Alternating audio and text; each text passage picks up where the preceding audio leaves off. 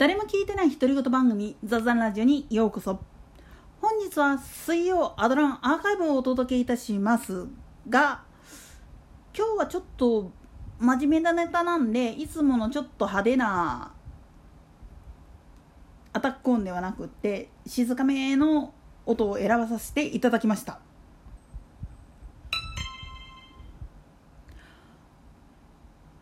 アドランやってた頃っていうのは新人アナウンサーが入ってくる年はかもう必ずと言っていいぐらい普通の新人研修だったら経験できないようなことを経験させようっていうのが一つの名物になってたことがあったんですよね。ただ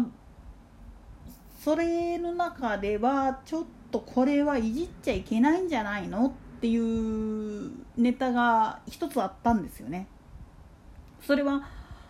ある年の新人アナウンサー男性2人なんだけれども今回はちょっと名前伏せさせてください。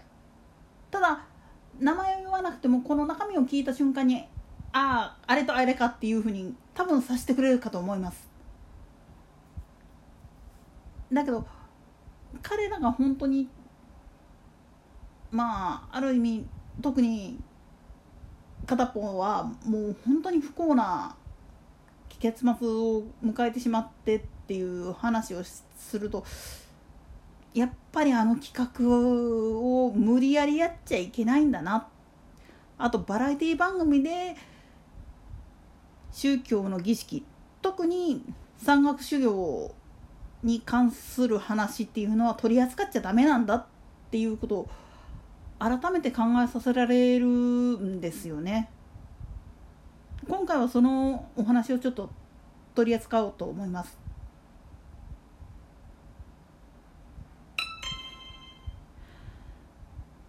それは何かっていうともう山岳修行って言ってもう関西の人間ならピンとくると思いますが奈良県の大峰山あそこで山岳修行の体験をさせようっていう企画を立ててやったわけなんですよ。ただロケ中に事故がありましてなぜ普通の登山する格好で登ってんならまだしもあくまでも本式なもう山岳修行格好からもう修験者さんの格好させて登らせようぜっていうことをやっちゃったがためにまあ言ってみると一人ちょっと偉い目に遭うんですよね。そのロケの移動中っていうよりも次の修行の場合を移動してる最中に岩山に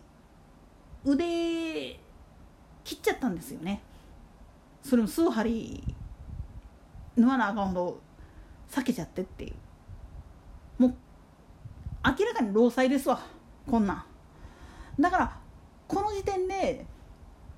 スタッフ全員でもうロケ中止みんな降りようぜって言ってたんだったら分かるんですよ。でもねあの当時の連中ですからね面白い映画撮りたい一心で結局その大峰山といえばあの西の覗き。あれをあの体験させようぜっていうことでそこまではやろうぜっていう話で続行してしまうんですよね。で怪我した子はっていうととりあえず麓の診療所行って手当てしてロケ終わるまで待機しろっていう指示を出してたらしいんですよ。ただその手当て終わってからそのロケ班がどこ行ってるかっていうのを聞き出してそこまでダッシュで戻ってきたんですよね。この時にしっかり叱っていればあるいは本当に止めてたらここまで後々いろいろ言われることってなかったかと思うんですよ。だけど彼はそれよりも番組に穴を開けちゃいけない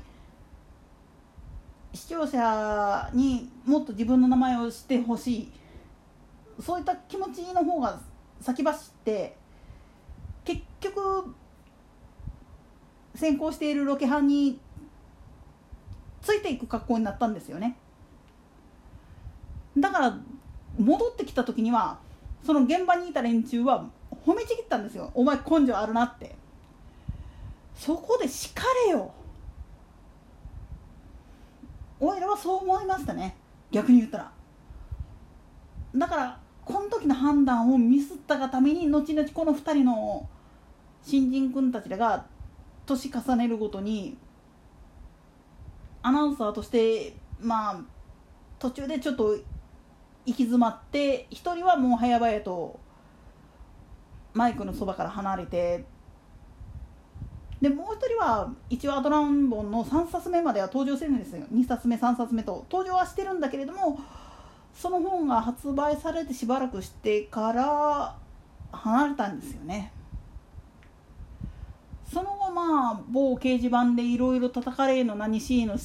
てるうちになんか消息不明になっちゃったらしくって。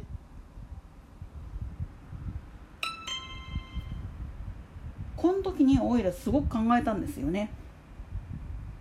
いくら美味しい絵が撮れるからあるいはそういうところで必死に頑張ってるやつの絵を撮ったら視聴率稼げるからって言って